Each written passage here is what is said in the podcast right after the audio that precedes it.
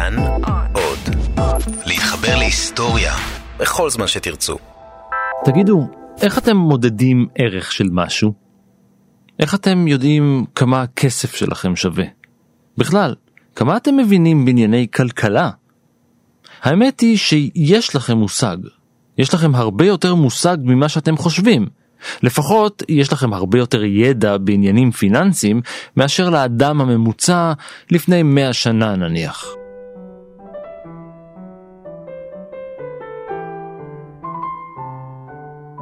למרות שמדובר בתחום שמשפיע על חיינו באופן ישיר ומיידי יותר מכל תחום אחר, נוף התקשורת הכלכלית לא היה כל כך נגיש, נוח, זמין וברור כמו היום.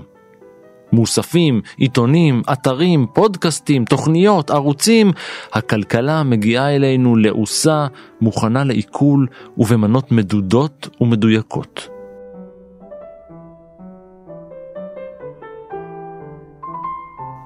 אבל, כאמור, זה לא תמיד היה ככה.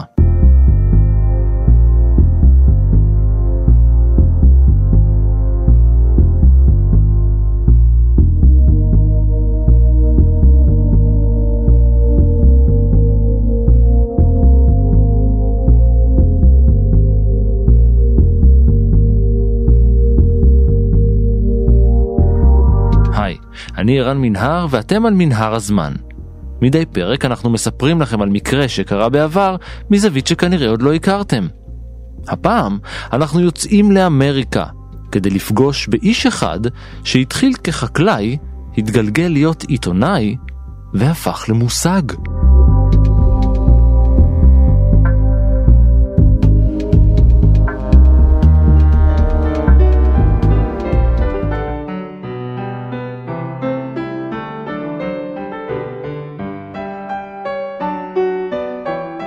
צ'ארלס הנרי דאו לא היה אחד שמוותר.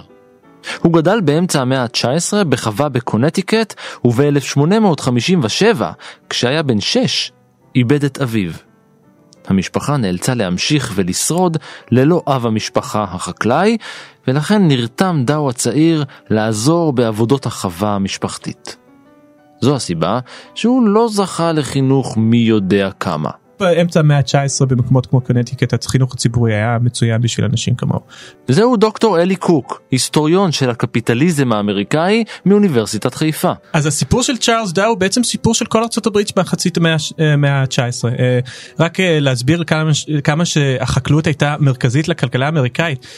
ב-1800, תחילת המאה ה-19, משהו כמו 90% מהאמריקאים עובדים את האדמה, וזה בעצם גם מה שמסמל את הברית בניגוד למדינות אחרות, שלא רק שזה חקלאות אלא זה מה שהאמריקאים התגאו בו חקלאות חופשית אוקיי אם אנחנו משווים את זה למשל לאנגליה בתקופה הזו שיש כמות מאוד מאוד קטנה של אצילים שהם בעלים של כמעט כל הקרקעות וכל השאר מי שעובד בעצם את האדמה זה שכירים שמרוויחים מאוד מאוד מעט המעבר לארצות הברית יצר בעצם כלכלה שונה לחלוטין בגלל שבארצות הברית היו המון אדמות ומעט אנשים בעצם נוצר לאורך המאה ה-19 וזה בדיוק המשפחה של צ'ארלס דאו עיקרים חופשיים. חופשיים אלו אנשים שבעצם עובדים את האדמות שהם בבעלותם הם, הם, הם מאוד מתגאים בעצמאות הזאת. זה הופך להיות בעצם כל הבסיס של האידיאולוגיה של החופש האמריקאי מה שאנחנו קוראים לו במאה ה-19 רפובליקניזם מבוסס על העיקרון הזה שבעצם בגלל שאני אה, מגדל את האוכל של עצמי בגלל שאני בעל הרכוש אה, של עצמי אז אז זה זה חופש זה אוטונומיה. אני לא חייב ללכת אה, אה, לעבוד למפעל כדי לקלקל את עצמי אחרת אני אגבל למוות כמו שאנחנו יודעים אה, קורה במאה ה-19.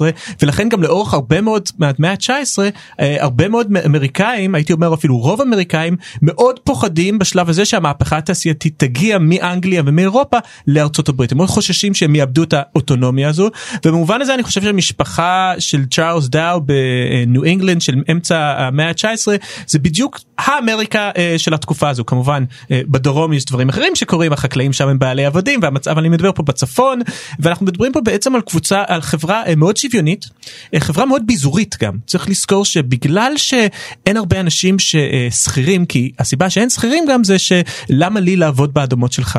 אני יכול אה, אתה יודע אה, אה, ללכת אה, כמה צעדים מערבה זה במאה ה-18 במאה ה-19 אולי אני כבר אה, אקח איזה רכבת אה, אבל אני יכול כבר להקים חווה משלי להיות להיות אדון לעצמי להיות עצמאי ולכן אני לא אהיה מוכן לעבוד בשבילך. ובאמת אנחנו רואים במאה ה-19 משהו כמו מספרים מטורפים שלא נראו בהיסטוריה אה, של העולם. אנחנו מדברים על מספרים כמו 70-80 אחוז מהאיכרים בארצות הברית הם בעלי אדמות שלהם. אין דברים כאלה בהיסטוריה. ובעצם צ'ארלס דאו אה, גדל לתוך המציאות הזו של חברה ביזורית או חברה חופשית שקצת נרתעת מהחשש של להביא מהפכה תעשייתית. חרף הקושי, המשפחה הצליחה להתקיים, ודאו יצא אל שוק העבודה החופשי כשהוא בן 21. זה התקופה בעצם שמה שקורה במקומות כמו ניו אינגלנד זה שבעצם אה, נגמר האדמות. אתה יודע אנחנו מדברים על תקופה שאנשים אה, הרבה פעמים יש להם הרבה מאוד ילדים גם אז אולי ילד אחד שניים יקבל את החווה מה יקרה לארבעה חמישה ילדים אחרים אז היה תקופה שהם היו הולכים לפרנטיר אוקיי הם ייסעו לאוהיו ומאוחר יותר לקנזס והם עדיין עושים את זה אבל אנחנו מתחילים בעצם לראות במחצית השנייה של המאה ה-19 כבר את הסממנים של המהפכה התעשייתית שבראש ובראשונה אנחנו יודעים שזה מעבר לערים. הוא מצא את מקום העבודה הראשון שלו, שבדיעבד קבע את מסלול חייו, ואת זה של מרבית השוק הקפיטליסטי האמריקאי. הוא הפך לעיתונאי. החל משנת 1872 החל לשמש ככתב הספרינגפילד דיילי ריפבליקן. העיתונות בארצות הברית מתחילה בתחילת המאה ה-19 כי בעצם העיתונים הם מאוד פוליטיים. אתה כשאתה מרים אה, עיתון בשנות ה-20 של המאה ה-19 אתה יודע לאיזה מפלגה פוליטית בעצם העיתון הזה משתייך. אה, השינוי הגדול הראשון מתרחש בשנות ה-30 וה-40 עם עלייתו של הפני פרס קראו לזה זה היה בגלל שזה עלה בעצם פני אה, ואנחנו רואים פה אנשים כמו בנט שמקים את הניו יורק הרולד בניו יורק ובעצם בעצם אלו היו עיתונים די צהובים אבל מה שחשוב פה זה שאנחנו רואים התחלה של מעבר למשהו שכבר נראה דומה לעיתונות אה, אה מודרנית. אה, הוא התבסס הרבה פעמים על מצד אחד כותרות סנסציוניים אבל מצד שני גם על פרסום. כלומר אנחנו בעצם מנתקים מתחילים לנתק את העיתונאות מהפוליטיקה ובאמת זה נכנס יותר לידיים של אנשים פרטיים בעלי הון. זה מתחיל להפוך להיות עסק. אבל ללא ספק אנחנו רואים באמצע המאה ה-19 ופה אני בהחלט מחליט ל Springfield Republic Republican שמתחיל לפתח עיתונים אני אקרא להם עיתונים יותר רציניים מהפני פרס עיתונים שבאמת התפקיד שלהם הוא, הוא להעביר uh, מידע לציבור ופה כן נכנס הרבה פעמים המידע הפיננסי. והסיבה לזה זה שוב אני חוזר לשינוי הגדול שקורה בארצות הברית במאה ה-19. שאני חקלאי שעובד את האדמות שלי ולפעמים אני לוקח חלק מהיבול שלי ואני מוכר אותו בעיר הסמוכה בשביל להרוויח קצת כסף. איזה מידע כלכלי אני כבר צריך אולי המחיר של החיטה, אולי כמה ייצוא, וזה באמת מה שאתה רואה, תפתח עיתון ב-1930-40, יהיה חלק מאוד קטן על כלכלה, וזה יהיה בעיקר אה, סוגיות כמו מה המחיר של החיטה אה, אה, בעיר שלך וכולי.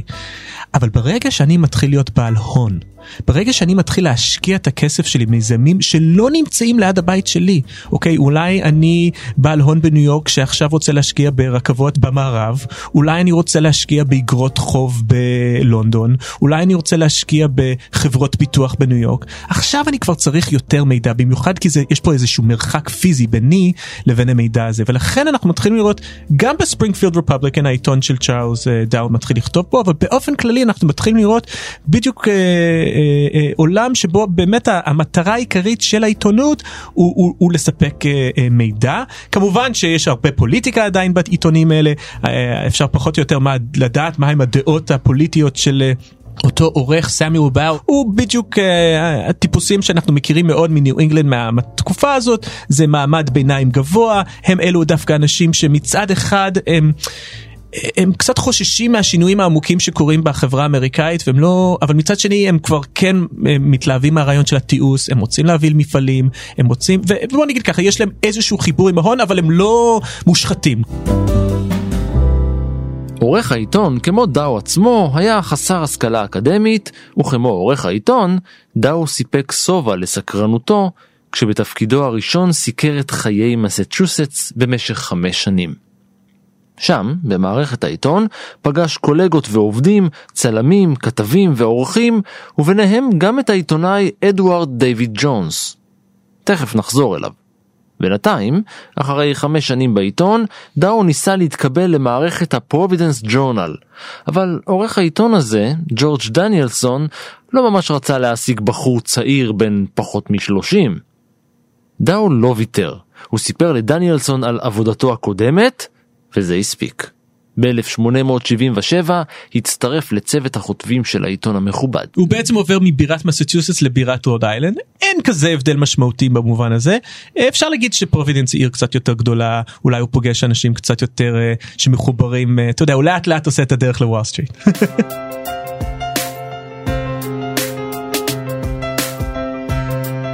דאו עסק בכתיבת סיפורים עסקיים. המומחיות שלו הייתה היסטוריה מקומית.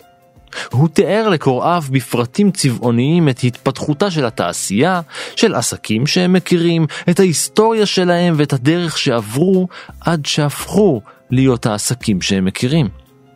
הוא הסביר את המשמעויות הכלכליות של העסקים הללו ומה היו ההשלכות שלהם על החיים של הקוראים.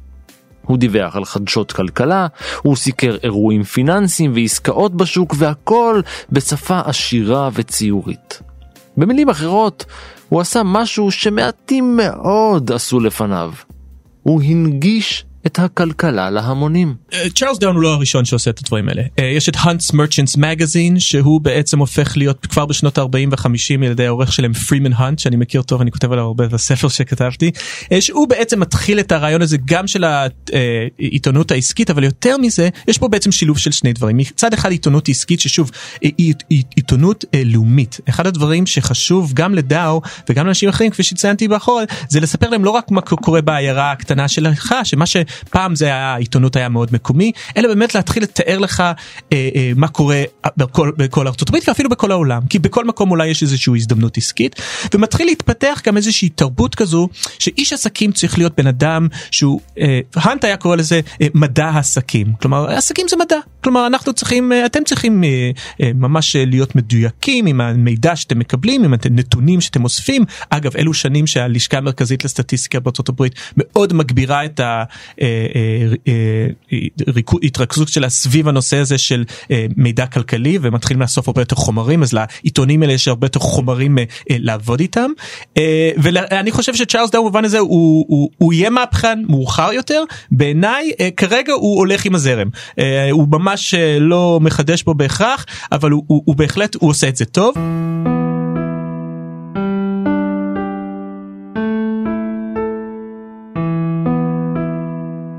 ומה שמעניין כאן לגבי ההיסטוריה זה שלנו זה נשמע אולי מוזר עיתונים שכותבים על היסטוריה אבל במאה ה-19 בניגוד להיום ההיסטוריה היה להם תפקיד הרבה יותר מרכזי בחיי היום של האנשים. אה, כשבאת להתחיל לספר איזה סיפור על איזה עיירה הדבר הראשון שסיפרת זה על ההיסטוריה שלה. זה, זה, זה מעניין זה פשוט עניין דרך אחרת להסתכל על העולם. אני בתור היסטוריון הייתי מעדיף אולי לחזור לתקופה הזו. הרבה פעמים גם דרך ההיסטוריה הזאת אנחנו מקבלים פה נרטיבים של אה, קדמה ללא ככה מחלוקת ללא חיכוכים. אנחנו לא כל כך שומעים על המהגרים המסכנים שלא אה, מוצאים את עצמם אה, ונכנסים למפעלים האלה ומתחילים לעבוד 14-16 שעות במפעלי טקסטיל במקומות כמו פרובידנס שהיא עיר אה, טקסטיל מאוד גדולה.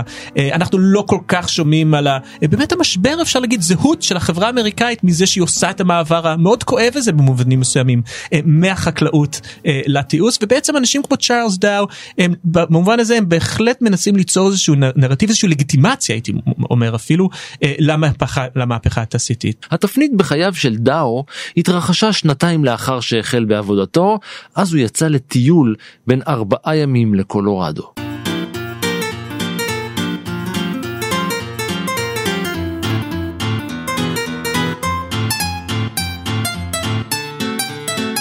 בין המשתתפים בטיול היו טייקונים, משקיעים, משפטנים, אנשי אקדמיה ושועי ארץ, אותם ראיין דאו. השיחות לאורך המסע היו מאירות עיניים, ודאו נחשף לעולם שהוא לא הכיר מקרוב. הכסף הגדול.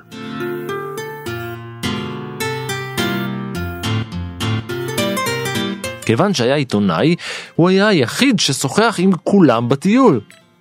וכיוון שכך, הוא היה גם היחיד שהיו לו חושים עיתונאיים, ולכן הוא חיבר את כל המידע שאסף לכדי מסקנה אחת. כל מה ששמע מהאנשים המצליחים, היה בעצם כל מה שצריך כדי להצליח בוול סטריט.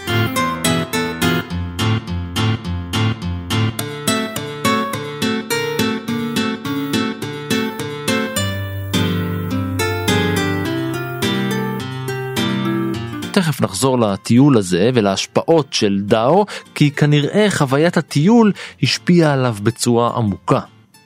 ב-1880, כשהוא בן 29 בלבד, עזב את העיתון לטובת התפוח הגדול.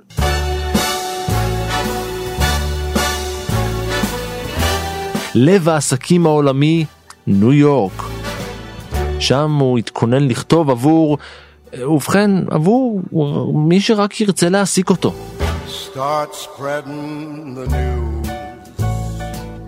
I'm leaving today. והיה אחד כזה. קראו לו ג'ון קירנן, בעל סוכנות ידיעות. לקירנן היה מגזין חדשות מיוחד שעסק ברובו המכריע בענייני כלכלה. המגזין הזה הופץ באמצעות שליחים אל בנקאים וסוכני בורסה. העיתון המדובר הזה היה הצלחה, ועורך העיתון ביקש להרחיב את המערכת. הוא היה צריך עוד מישהו שיכתוב. כשביקש קירנן מדאו למצוא כתב נוסף למערכת, נזכר דאו בקולגה מימיו הראשונים במקצוע, אותו אדוארד דיוויד ג'ונס. כמו דאו, גם ג'ונס ניתח כלכלה בצורה מבריקה ונקייה. אני תמיד הרגשתי שג'ונס הוא האיש היותר פיננסי וצ'ארלס הוא יותר הבחור שהוא טוב עם אנשים. אז אני חושב שיש להם שילוב מוצלח במובן הזה שיש פה בחור אחד שיודע לקרוא את הדוחות לעומק ולהבין ממש ועוד שניה נדבר על זה על עלייתו של הקפיטליזם התאגידי. ויש את צ'ארלס דאו שהוא כזה אני חושב שהוא גם מקסים אבל מצד שני הוא גם מראיין טוב וסומכים עליו מאמינים לו. הוא בן אדם שבעלי ההון לא נראה לי שהם חוששים שהוא ידפוק אותה. מצד שני הוא לא מושחת אז אתה יכול להאמין לדיווחים שלו כל מיני דברים כאלה. השניים עבדו במערכת המגזין בשיתוף פעולה מעורר קנאה. השילוב ביניהם היה כל כך טוב ופורה, עד שבשנת 1882, יחד עם שותף שקט, הם הקימו עסק משותף מתוך מרתף של חנות ממתקים, ונתנו לו שם שיצלצל לכם קצת מוכר. דאו, ג'ונס אנד קומפני.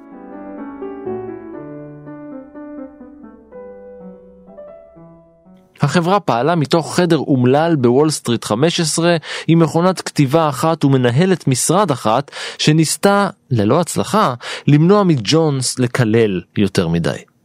מאוחר יותר הצטרף לצוות גם מכשיר טלפון.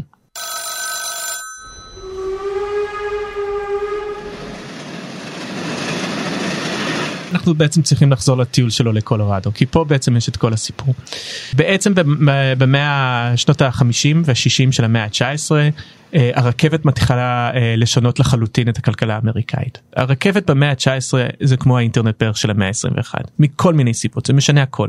אבל הסיבה הכי חשובה לנושא שלנו זה הרכבות היו התאגידים הגדולים הראשונים בהיסטוריה של ארצות הברית. אה, ובעצם מה שאנחנו מתחילים לראות זה נהירה של משקיעים לעבר מניות ואיגרות חוב הרבה פעמים זה האיגרות חוב ודווקא לא מניות בתאגידי הרכבת האלה. התאגיד, הרכבות האלה הם בעצם גופים כאלה ענקיים אתה צריך כל כך הרבה הון בשביל להקים רכבת. אנחנו מדברים פה בעצם על הון גדול ואנחנו בעצם מתחילים לראות גם הרבה בעלי הון מהמזרח מתחילים אפשר להגיד אפילו לכבוש את מערב ארצות הברית אה, דרך הרכבות אה, זה לא רק הרכבות יש גם אה, נגיד בקולורדו סביר להניח שהם שם בשביל גם אולי אה, להשקיע במכרות הפחם ומכרות הכסף שמתחילים לשחק תפקיד מאוד חשוב בכלכלה האמריקאית אבל בראש בראשונה אה, בשנות החמישים והשישים אנחנו רואים שהרכבת היא המהפכה אגב לאורך כל פס רכבת שמקימים בארצות הברית מקימים גם את הטלגרם ולכן גם המידע.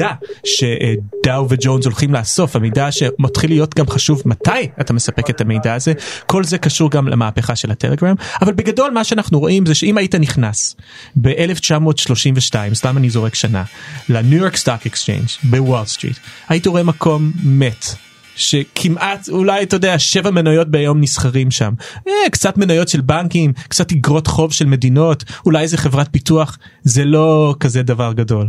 רוב הבעלי הון אה, קודם כל עוד אין הרבה בעלי הון אבל אה, הם עוד לא בבורסה ובעצם הרכבת היא זו שיוצרת את הבורסה האמריקאית.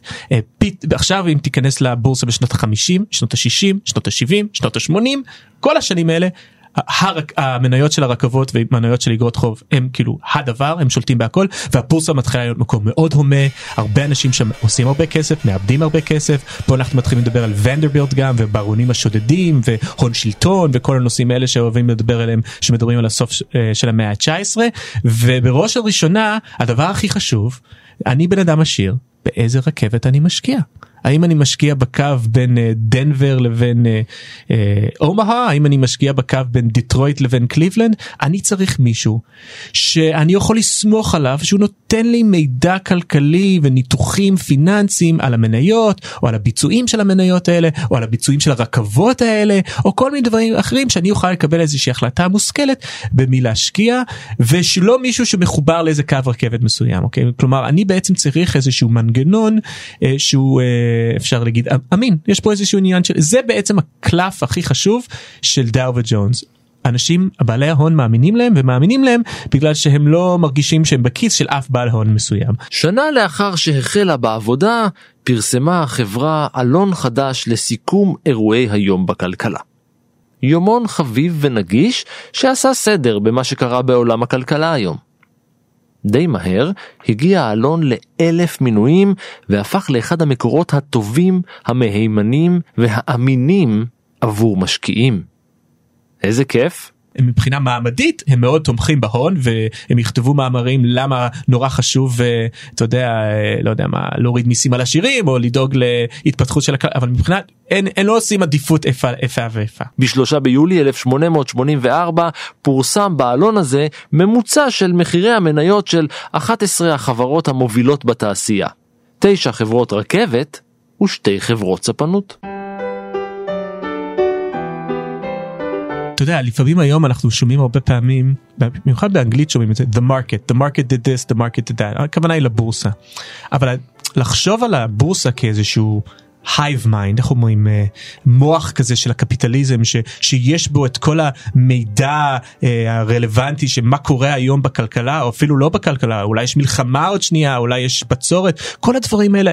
זה לא לא ככה אנשים חשבו אה, אה, על הבורסה עד בעצם דאו ג'ונס לדעתי. זה, זה בעצם המהפכה הגדולה שלהם הממוצע הזה זה בעצם מה הם עושים פה בעצם? אומרים אנחנו לא רק מסתכלים על מניה אחת או מניה זו אנחנו מסתכלים על טרנדס אנחנו מסתכלים על בעצם מה סך הכל עושה הבורסה היום או אתמול או בשבועיים האחרונים או בשנה האחרונה או בחמש שנים האחרונות. וזה uh, מהפכה כי זה באמת מתחיל לחש... אתה מתחיל לחשוב על דברים לא רק ברמה של החברה היחידה אלא כ- כ- כמערכת שלמה שאגב זה לא כזה מפתיע כי בסופו של דבר מה בעלי הון האלו עושים הרבה פעמים? הם משקיעים בכל הרכבות נכון? מה אני אשים את כל הכסף שלי ברכבת אחת? מה פתאום? ולכן חשוב להם פחות או יותר לדעת uh, איפה איפה הכסף שלהם נמצא אה, אה, והדרך הכי ככה מהירה שהם יכולים לראות את זה זה פחות או יותר השתקפות של המחירים. עכשיו לגבי המחירים זה גם משהו כשהמניות שהבורסה זה משהו כזה מנומנם שאף אחד לא עוסק בזה אז אין הרבה תנודה של מחירים זה לא מקום כזה מעניין ולכן אני יכול. אתה יודע פעם בשבועיים לבדוק את המחיר של המניה שלי ואולי הוא זז באיזה כמה דולרים או דולרים זה אולי הרבה אפילו.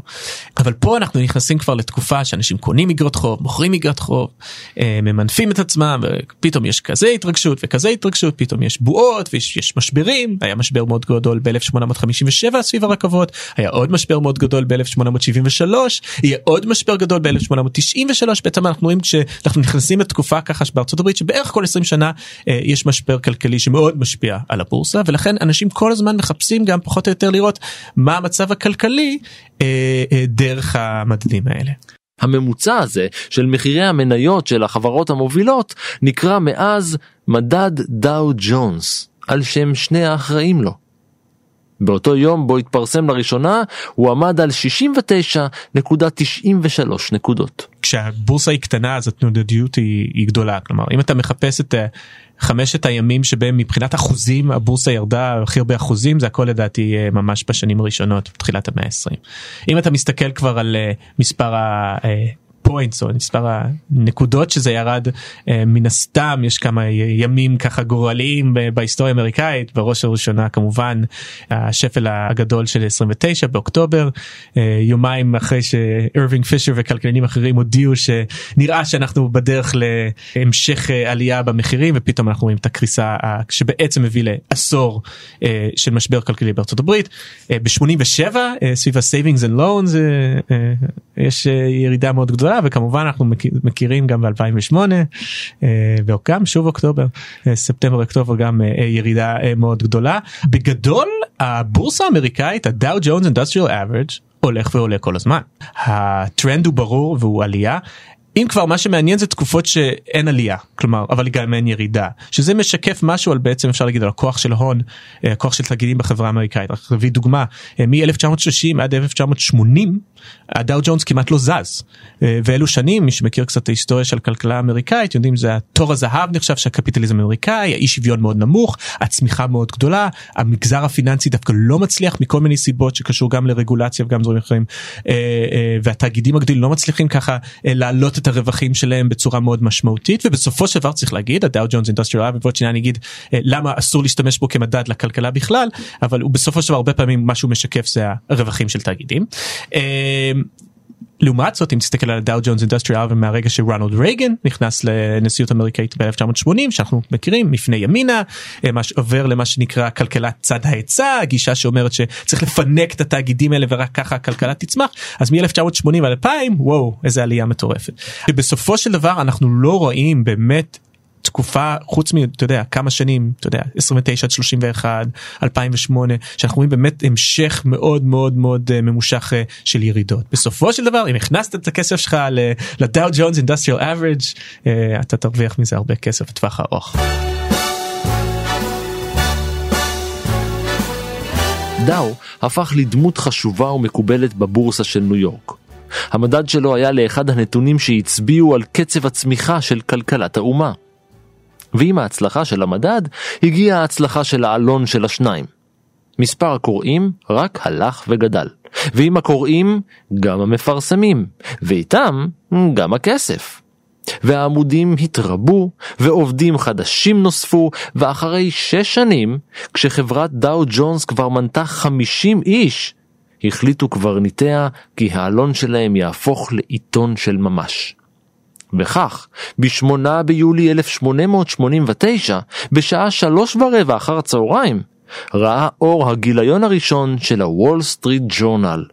אחד העיתונים החשובים בעיתוני הכלכלה בניו יורק, אם לא בעולם כולו. העיתון האמריקאי הראשון שהפך לעיתון ארצי.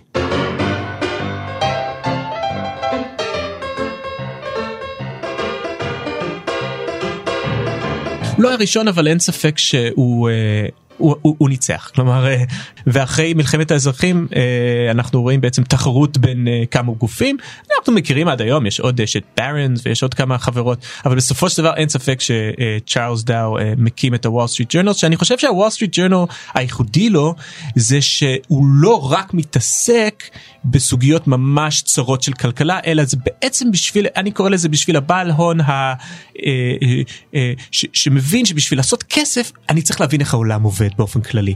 אה, הרבה מהכתבות היו נחשבות כתבות מאוד מקצועיות מאוד רציניות אה, כי בסופו של דבר זה מדובר בקבוצה של אנשים ההון הגדול של וול סטריט שמבין אני לא יכול רק להסתכל על הדאו ג'ונס Industrial Average אני צריך לדעת אה, מדיניות חוץ אני צריך לדעת מדיניות פנים אני צריך לדעת טכנולוגיה ו- אבל מה שכן הכל מוכוון בסופו של דבר לאיזשהו איש עסקים שכל הזמן חושב לעצמו איך אני עושה מזה כסף או גם איך מי, מי, מה הסכנות מה אתה יודע כתבה על איגודי עובדים זה יהיה כתבה מאוד מקצועית באמת כי בסופו של דבר האנשים האלה מבינים שאם הם רוצים לעצור את איגודי עובדים והם רצו לעצור בדרך כלל את איגודי עובדים הם היו צריכים לדעת קודם כל מה מה קורה שם ולכן באמת זה היה עיתון שנחשב מאוד מקצועי עם כתבים מצוינים לאורך כל השנים.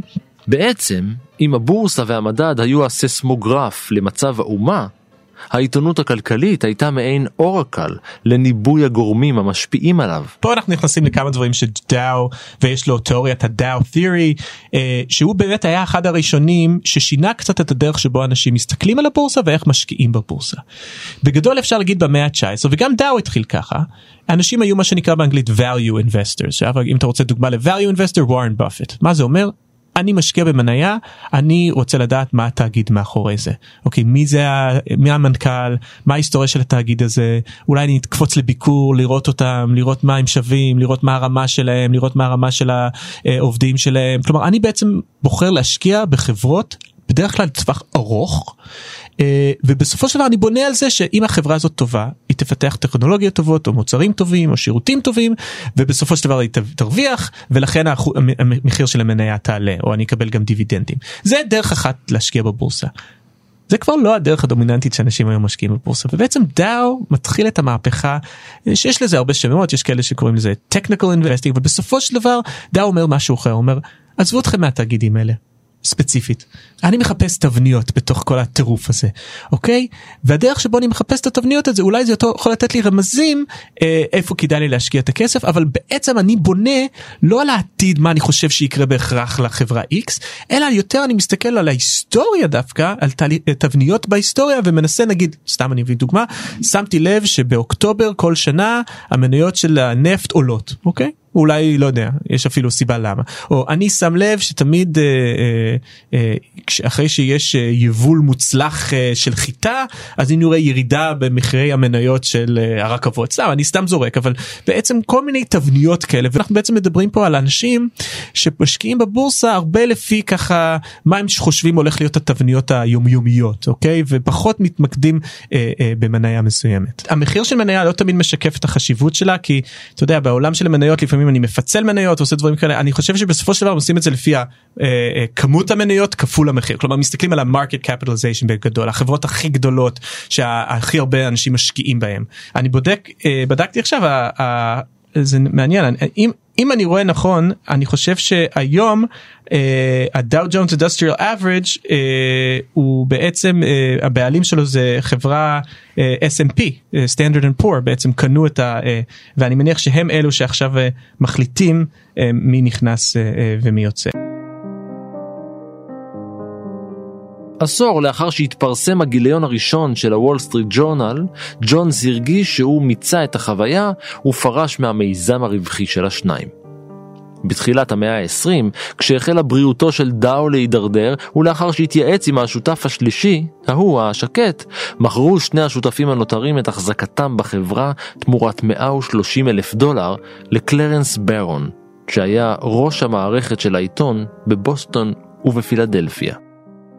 כיום מחזיק בעיתון רופרט מרדוק. כשרופרט מרדוק קנה את הוול סטריט ג'ורנל אני חושב שהיו הרבה אנשים שמאוד מאוד אה, ראו בזה רגע מכונן בהיסטוריה של העיתונות הפיננסית בארצות הברית. מי זה רופרט מרדוק? רופרט מרדוק הוא אוסטרלי אה, שהוא היום הוא איל העיתונות אה, הכי חזק בעולם הוא שולט בצורה די אה, חזקה אה, גם בתקשורת הבריטית דרך הרשת סקאי ניוז והעיתונים הרבים שיש לו שם ובסופו של דבר הכוח הגדול שלו בארצות הברית זה פוקס ניוז ואנחנו מכירים את פוקס ניוז כערוץ כבלים שעולה אחרי CNN CNN מתחיל את כל הנושא של טלוויזיה בכבלים חדשות בכבלים אבל CNN בכוונה תמיד ניסה להיות במרכז. לא שמאל לא ימין במרכז. ובעצם המהפכה של מרדוק הוא בעצם להפוך את הערוץ שלו לפוליטי בלי בושה כמעט כלומר אה, ברור שהם מציגים את זה בצורה שכל מה שהם אומרים זה אמת לאמיתה אבל בסופו של דבר זה מאוד מאוד ברור הכיוון הפוליטי פה וזה כיוון פוליטי של ימין אה, אני חושב שהוא הרבה יותר קיצוני מהימין הזה של הוול סטריט ג'ורנל בשנים שלפני זה אוקיי ולכן אני חושב שרופרט מרדוק בעצם עושה את כל הקריירה שלו הוא, הוא, הוא בעצם לתרגם את זה הוא השלדון אדלסון האמריקאי. או אולי השלדון אדלסון העולמי. ולכן כאשר הוא קונה את הוול סטריט ג'ורנל אין ספק שיש הרבה אנשים אה, שרואים בזה איום עוד יותר גדול אה, אה, על החופש העיתונאות האמריקאית ועל התקשורת האמריקאית והיכולת של הוול סטריט ג'ורנל אה, לשמור על המוניטין שלה כמצד אה, אחד עיתון שהוא ללא ספק עיתון לבעלי הון אבל עדיין עיתון שגם אני הייתי יכול לפתוח אה, בעמוד 7 לקרוא כתבה אה, ולחשוב שזה כתבה של עיתון ענייני שלוקח דברים רק לצד מאוד מאוד פוליטי ברור אחד. דאו ואשתו עברו לדירה רחוקה מהמרכז הסואן של מנהטן, וכפי שזה נראה, זה היה מהלך שהשפיע עליו. עמוקות. באפריל 1902 כתב דאו את מאמרו האחרון לעיתון. שמונה חודשים לאחר מכן, ויתר האיש שלא ויתר אף פעם. הוא מת, בגיל 51. היום בארצות הברית 80% אה, מהמניות בבורסה אה, מוחזקים על ידי העשירון העליון. 40% אה, מהמניות בבורסה מוחזקים על ידי האחוזון העליון. ולכן שאנחנו אם מישהו פוליטיקאי עיתונאי או משהו אומר שהדאו ג'ונס אינדסטריאל אפר משקף את המצב הכלכלי של המדינה צריך מאוד מאוד להסתער. הוא משקף את המצב הכלכלי של האליטות של בעלי ההון של העשירים של הקפיטליסטים שזה גם מדד מאוד מאוד חשוב בשביל להבין אה, במיוחד בחברה קפיטליסטית שמושתתת על עקרון הרווח אם העשירים לא ירוויחו אז ייתכן שהמערכת תתמוטט אבל אנחנו צריכים מאוד מאוד להיזהר אה, ממצב שבו אנחנו הופכים את הדאו ג'ונס אינדסטריאל אברג' לאיזושהי מטרה של מדיניות כלכלית. כשיש את החדשות היומיות או החדשות אה, של השעה בארצות הברית אז בעצם אתה מקבל בדרך כלל שני פריטי מידע בתחילת השידור. אתה מקבל את המזג אוויר ואתה מקבל את הדאו ג'ונס Industrial Average וכלומר זה הפך להיות בדמיון האמריקאי ואפשר להגיד בתרבות האמריקאית כמדד שמשקף אם דברים טובים או לא טובים. אבל אני חושב שזה מתחיל להשתנות והסיבה זה שבסופו של דבר מה דונלד טראמפ בעצם עשה דונלד טראמפ אמר שההתחממות הגלובלית לא קיימת. מה קרה למניות הנפט הם לא בדיוק ירדו. אה, דונלד טראמפ קיצץ מאוד במיסים של מיסי התאגידים אוקיי ואז מה שקרה זה שיש להם הרבה יותר רווחים מה הם עשו עם הרווחים האלה? קנו את המניות של עצמם קוראים לזה stock buyback אבל אין ספק שאנחנו רואים איזשהו ואמריקאים מתחילים לזהות את זה שאתה אומר לי בתחילת שידור החדשות שהדאו ג'ונס עולה אבל אני המצב הכלכלי שלי מרגיש רע אני לא מרגיש איזשהו שיפור. אז, אז אין ספק שאנחנו ברגע מעניין אה, שאנשים פחות אבל מבחינת מדד הדבר שהכי מעניין אותי מבחינת הדאו ג'ונס זה מהם החברות שבעצם נכנסים לתוך הדאו ג'ונס כי זה משתנה כמובן עם הזמן אוקיי? ופה זה דרך מדהימה לראות את ההיסטוריה של כל הקפיטליזם האמריקאי. וכמו כמו, כמו שהתחלנו כשדאו ג'ונס אינדסטריאל אברג' התחיל זה בעיקר היו הרכבות. לאחר מכן בסוף המאה סוף המאה ה-19 תחילת המאה ה-20 אז אנחנו רואים מה שנקרא המיזוג הגדול ה-Great Merger Movement תנועת המיזוגים הגדולה בכל ארצות הברית. זה בעצם הרגע שארצות הברית הופכת להיות חברה תאגידית. תיקח למשל אה, פעם היו לא יודע עשר חברות קטנות שמייצרים סיגרים. בשלב הזה הם כולם מתאחדים בדרך כלל בעזרת איזשהו אה, בנקאי כמו ג'יי פי בורקן שהוא ככה זה שמנפיק את האגרות את מנפיק את המניות ויוצר. ובעצם במקום עשר חברות שמתחרות יש לנו מונופול חדש בדרך כלל יש לו שם די משעמם בשנים האלה כמו The United Cigar Company. וכך כמעט בכל סקטור של הכלכלה האמריקאית אה, בתחילת המאה ה-20 קם לו איזשהו תאגיד די מונופוליסטי. ולכן אנחנו רואים בתחילת המאה ה-20 שאלו המספרים שנכנסים. דאו ג'ונס Industrial Average אחרי זה יש לנו את השנים שהמכוניות פורד וג'נרל מוטורס ובכלל גם אה, אתה יודע אחרי, אחרי המהפכה אחרי מלחמת העולם השנייה שכולם עוברים לפרברים זה ג'נרל אלקטריק שאתה יודע מייצרים את המדיח ואת המקרר וכולי. אני אני לא מומחה לבורסה אני לא משקיע כן. בבורסה כל כך אבל אני יודע מאנשים שכן שהדאו ג'ונס Industrial Average מאנשים שמומחים הוא נחשב מדד מאוד לא רציני מכל מיני סיבות. זה זה לא זה לא על זה גולדמן אה, סאקס מסתכלים שהם מקבלים את ההחלטות שלהם אה, איך להשקיע את הכסף. אה, מכל מיני סיבות. למשל אחת הביקורות הוא שזה עושה ממוצע. כלומר הוא לא נגיד סתם דוגמה אפל זה חברה אה, שהיום נמצאת בדאו ג'ונס Industrial Average כמובן כמו שגוגל נמצאת. אגב היום רק לסכם את זה היום זה הרבה חברות הייטק אה, הרבה חברות נפט וולמארט אה, דיסני אתה יודע התאגידים הענקים ששולטים בחיינו פחות או יותר אבל האנשים הרציניים אומרים רגע אבל ה market capitalization הגודל של אפל החשיבות של אפל לכלכלה האמריקאית היא הרבה יותר מחברות אחרות שנמצאות שם אבל עושים ממוצע כלומר אפל בסופו של דבר בדאו ג'ונס אינדסטריאל הופך להיות חלק הוא גדול באותו גודל כמו התאגיד מספר 30 ברשימה.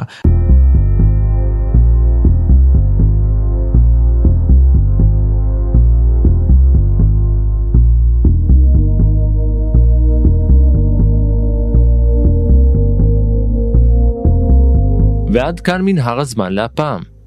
תודה לאלי קוק, תודה גם לאור מנהר שספר את הכסף במדרגות והיה על ההפקה, ולניר גורלי שהריץ מניות והיה על העריכה.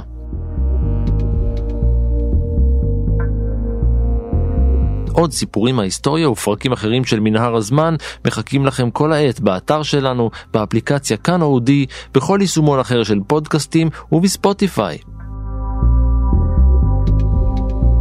אתם מוזמנים להמשיך ולעקוב אחריי ברשתות החברתיות, בפייסבוק ובטוויטר, להגיב, להציע רעיונות ובעיקר להתחבר. אני ערן מנהר, נשוב וניפגש בפרק הבא.